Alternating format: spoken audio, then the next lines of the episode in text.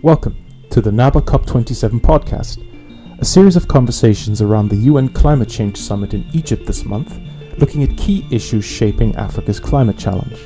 I'm your host, Lanre Akinola, and this week I'm speaking with Terje Pilskog, the CEO of Scatec, a Norwegian renewable energy investor in emerging markets, which is the largest solar project developer in Africa.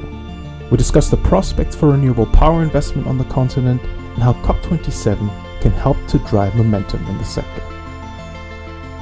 Terje, thank you so much for joining the podcast. It's a real pleasure to have you with us. Thank you very much. It's a pleasure to be here. Uh, before we get into the conversation, uh, could you just uh, give us a quick intro, a bit of background on yourself and Scatec, and why specifically COP27 is important to you? Yeah, thank you. Um, so uh, my name is Terje Pilskog. I've, been with uh, with Scatec since 2013. Uh, I've been within the renewable energy business since 2005, um, and, I'm currently the CEO of Scatec. So Scatec is a company which is dedicated and passionate about bringing renewable energy to emerging markets. Um, we are working across all different renewable energy technologies, so solar, wind, hydropower batteries, and we are also now looking into green hydrogen and also green ammonia. In Africa specifically, we are the largest player within uh, solar. We have more than a gigawatt of uh, solar power installed in Africa, across African countries. Um, and uh, In addition to that, we are also working across both Asia and Latin America in emerging markets. In terms of COP27, it has a special place uh, sort of in our heart, um, uh, given that it was in Egypt. Uh, we have a significant activity level in Egypt. We have um, also a lot of new opportunities and new projects that we're working on in Egypt. So It fits very well with our strategy and our current focus. Fantastic. Thank you, thank you, Terje. Very important work. Renewable energy and the energy transition are, of course, critical to driving sustainable development, and we'll get into that. But to kick off the conversation, uh, there's been a lot of discussion around COP27 as being an opportunity to really bring the priorities and needs of emerging markets as they relate to climate change to the fore and put them on the global uh, climate action agenda. Do you think that COP27 has lived up to, the, to, to this expectation? Has it succeeded in really highlighting what regions like Africa need? And what would you consider to be the most significant developments in that regard? Well, I mean, it's uh, it's um, um, it's a long question that you're answering. Let me start with with the backdrop. Uh, I think the backdrop uh, in terms of uh, renewable energy in terms of emerging markets in general is, a bit dark as we have moved into COP27. There has been significant headwinds, uh, both when it comes to uh, emerging markets as well as climate agenda lately. I mean, we all know about energy and the food prices. We know that interest rates have, been coming up. We know that in investment focus has moved from emerging markets towards more developed markets. And in general, uh, we know that the focus on energy security uh, has impacted also uh, the, focus on, climate and, and climate change.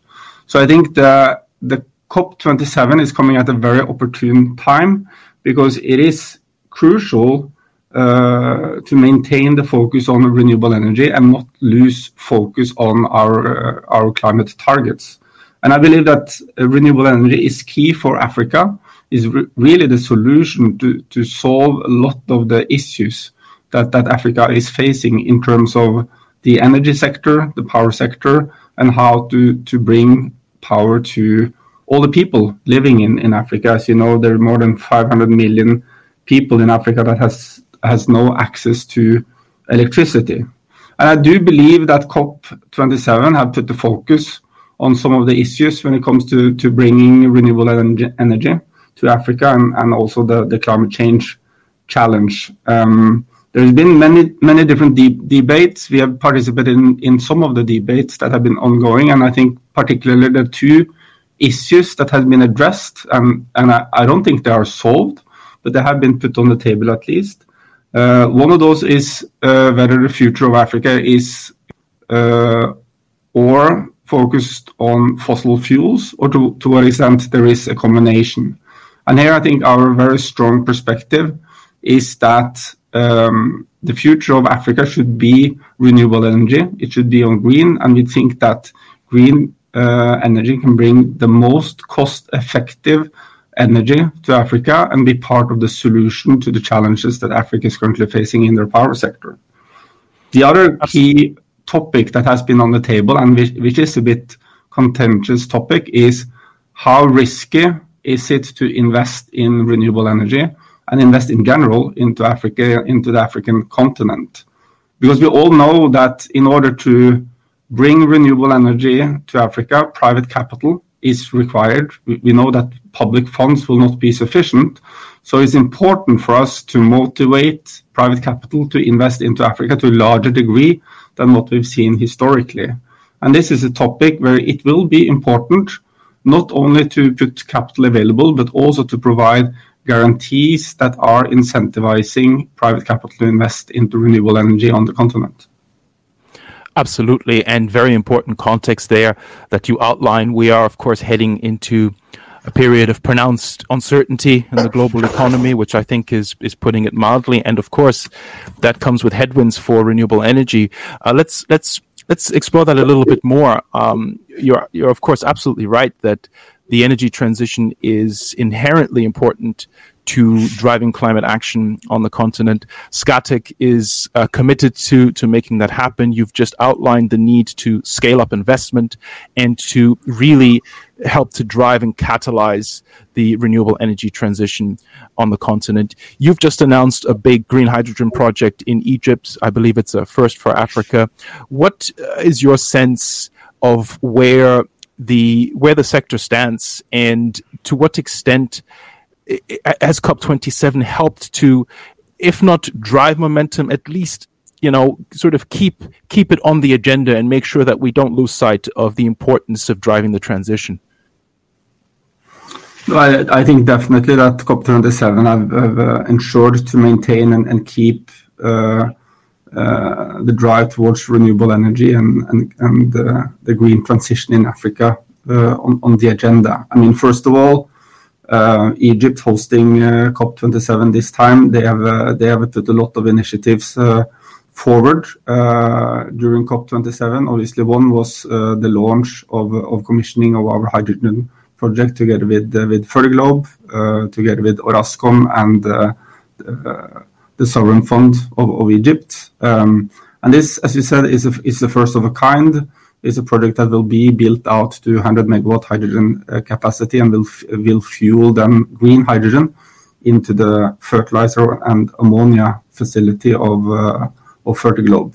So this is an example of how uh, in Africa there is possibility to take global leadership positions uh, related to renewable energy and also green fuels. Uh, in addition, Egypt has launched many other initiatives. Um, there has been signing events for uh, larger green ammonia facilities and projects um, in the Suez Economic Zone, and there's also been significant um, signing events for development agreements related to large wind projects in Egypt. And all of these projects are are based on uh, the idea that renewable energy in Africa is uh, the most cost-efficient uh, source of energy in the continent, and renewable energy in Africa is cheaper than anywhere else in the world. So it's a good basis for export industries and and, and taking that cheap, affordable renewable energy and transform it either into other products, like for instance, marine fuels and fertilizers, and export that into the broader market. It is also uh, a possibility, at least in the northern parts of Africa, to build out renewable energy at very cost-efficient levels and export that renewable energy through interconnectors over into Europe, where there is currently also a significant energy crisis. Those are some of the initiatives that we've seen that have been driven forward by, Egypt being the host uh, of, of COP27. On top of that, uh, we have seen many other initiatives as well, putting the focus on uh, Africa. I mean, we have AFDB that have been launching funds that will support renewable energy build-out on the continent. We have Desert to Power initiative, also uh, driven partly by African Development Bank, but also many other uh, institutions.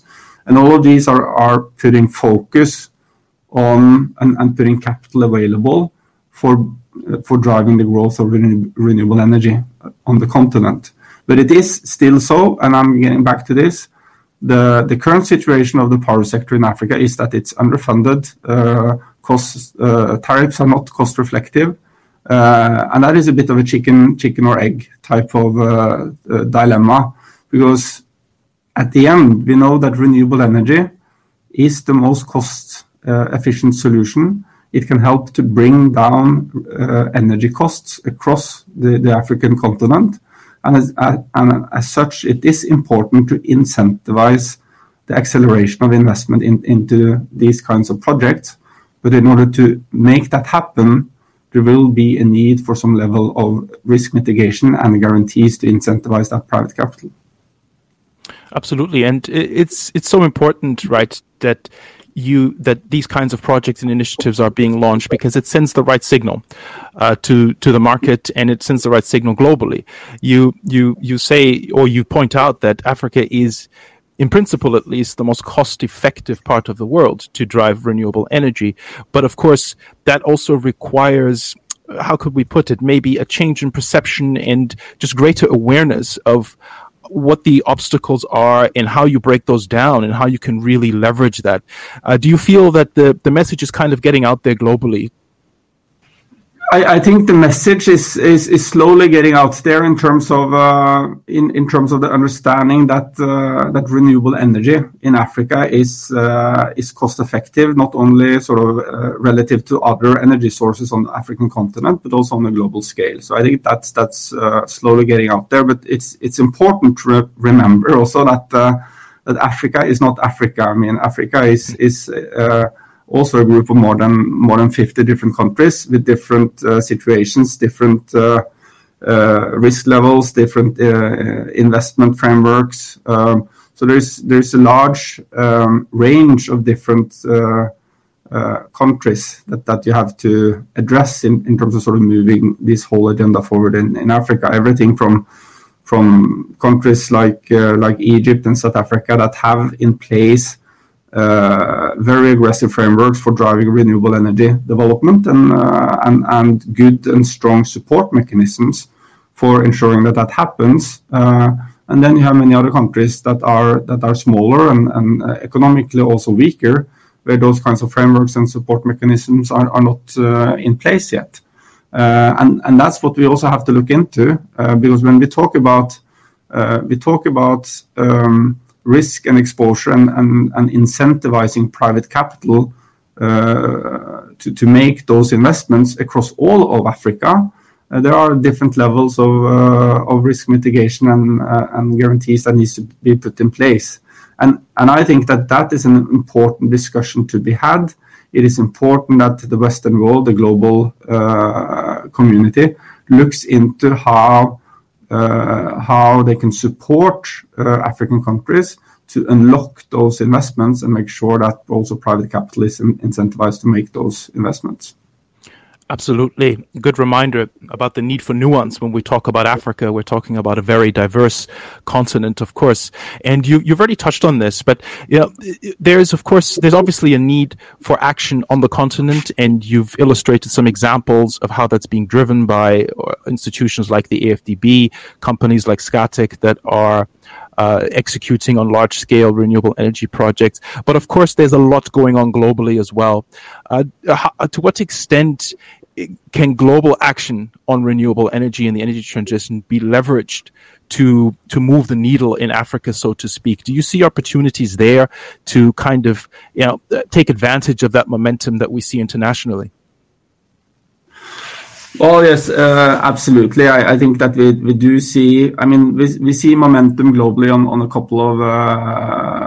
couple of levels. I mean, first of all, there is, uh, and I do hope that that will be confirmed also when we are uh, done with the negotiations around the COP27. I do hope that we will get the confirmation uh, and continued firmness globally behind our climate targets. Um, and uh, I think there is a recognition globally that in order to drive the green transition, well, it's not really a green transition in Africa, it's more like a green growth, I think we have to acknowledge. Uh, in order to drive that, there is uh, a need for support globally.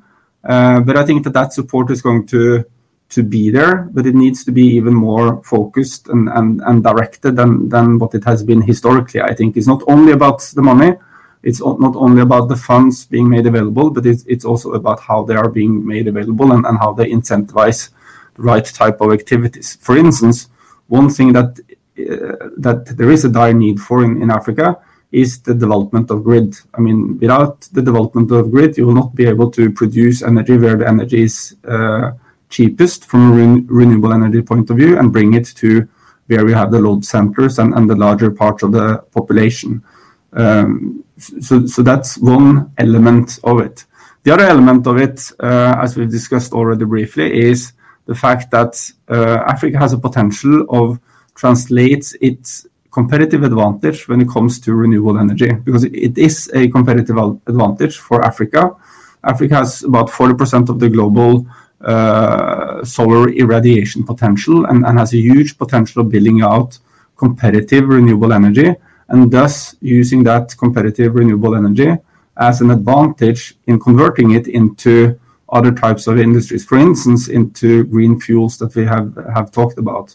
So the potential for Uh, Africa to think about renewable energy, not only to bring, obviously, energy and electricity to to the large population and even the population that currently doesn't have access to electricity, it's also uh, a basis for thinking about export industries.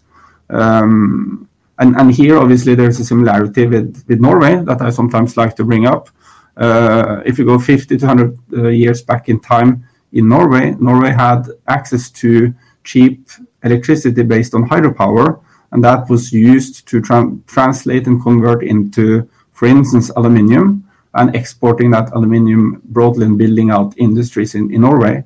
Today, Africa has, in principle, the same type of uh, starting point and position by having the the most competitive renewable energy resource uh, available on a global scale, and thus being able to use that to also build out other types of activities, commercial activities, and generate economic development and economic growth locally.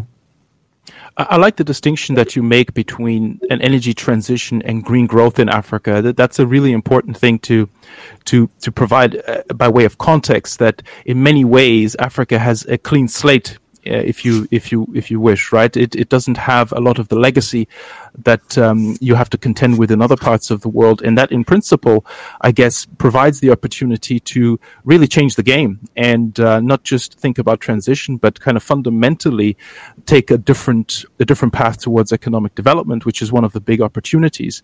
Um, a final question that that I want to throw at you, and we've we've kind of touched on this, but what would you say are your key takeaways from this year's COP? And how would you assess the prospects for scaling up renewable energy development in Africa in the coming years? There are obvious headwinds. We've We've touched on those, but there's also an obvious opportunity. Are you optimistic that we are going to see things heading in the right direction and perhaps even an acceleration of the kind of large-scale renewable energy development that we need to see? Yeah, I'm definitely optimistic. Uh, and uh, as I said, uh, Scatec as a company, we are passionate about renewable energy, and we're passionate about renewable energy in emerging markets, including Africa. Um, I did mention the chicken and the egg dilemma, and obviously, currently, as we talked about, power sector in Africa is underfunded. It is supported by the states, and it's subsidized with tariffs that are not cost Uh, reflective. I believe that renewable energy is part of the solution to this, but we need to start and unlock the growth of renewable energy in order to bring down the cost of energy and electricity in Africa to uh, ensure that we build the basis for having cost-reflective tariffs in the future, because that's the only way that we can sort of form the basis for economic growth uh, on the on the continent.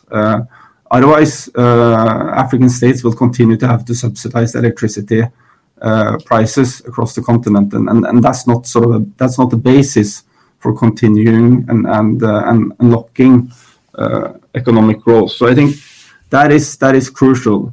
My takeaways from COP is that um, I think it was a more diverse uh, COP probably and than uh, what we've seen before. But I see that there are many different forces driving in, in the same direction at, at the end. It's, it's not only about sort of the states and the negotiations uh, between the states, but it's also about uh, companies, uh, industries, uh, and, and what companies wants wants to achieve. And I do I, I continue to see a very strong and forceful forceful drive towards um, the, the the clean shift, uh, building out renewable energy in the emerging markets. And, I also see that that drive is, coming to a large degree also uh, uh, from companies stepping up to take action themselves and also uh, encouraging and, pushing the states to take the, required actions. Then, I also see that um, uh, both uh, EU, the US, other industrialized countries are continuing to provide commitments uh, to support the growth of renewable energy globally, uh, and specifically in emerging markets. I'm also positive on that account. But it goes a bit back to what I discussed. It's important that they ensure that all the good intentions, all the funds that are being made available to drive that growth are put uh, in play in the right way, and that they actually support and and uh, and and is used in order to unlock private investments. Because it goes back to the fact that private investments will be required and we need to find ways of incentivizing private investments as you've just said, very important to remember that there's a there's a bigger picture here than the state to state negotiations. And uh, the way I like to put it is that this is a process and not an event. There's a very diverse set of actors that are coming together and need to come together to drive the energy transition or green growth, depending on how you look at it. And at the very least, there is uh, there's some momentum. Things are happening, and uh, hopefully, we will uh, we will see things heading in the right direction in the coming years. Uh, Terje, it's been a fascinating conversation. Uh, all I can say is thank you again for joining the podcast, and uh, it's great to know that companies like Scatec are out there pushing the green agenda on the continent. Thank you for inviting me, and it has been a pleasure talking to you. Thank you. That's it for this episode. Thank you for listening. We will be back next week. If you want to know more about NAB and what we do, please visit our website at norwegianafrican.no. Wherever you are, have a good weekend.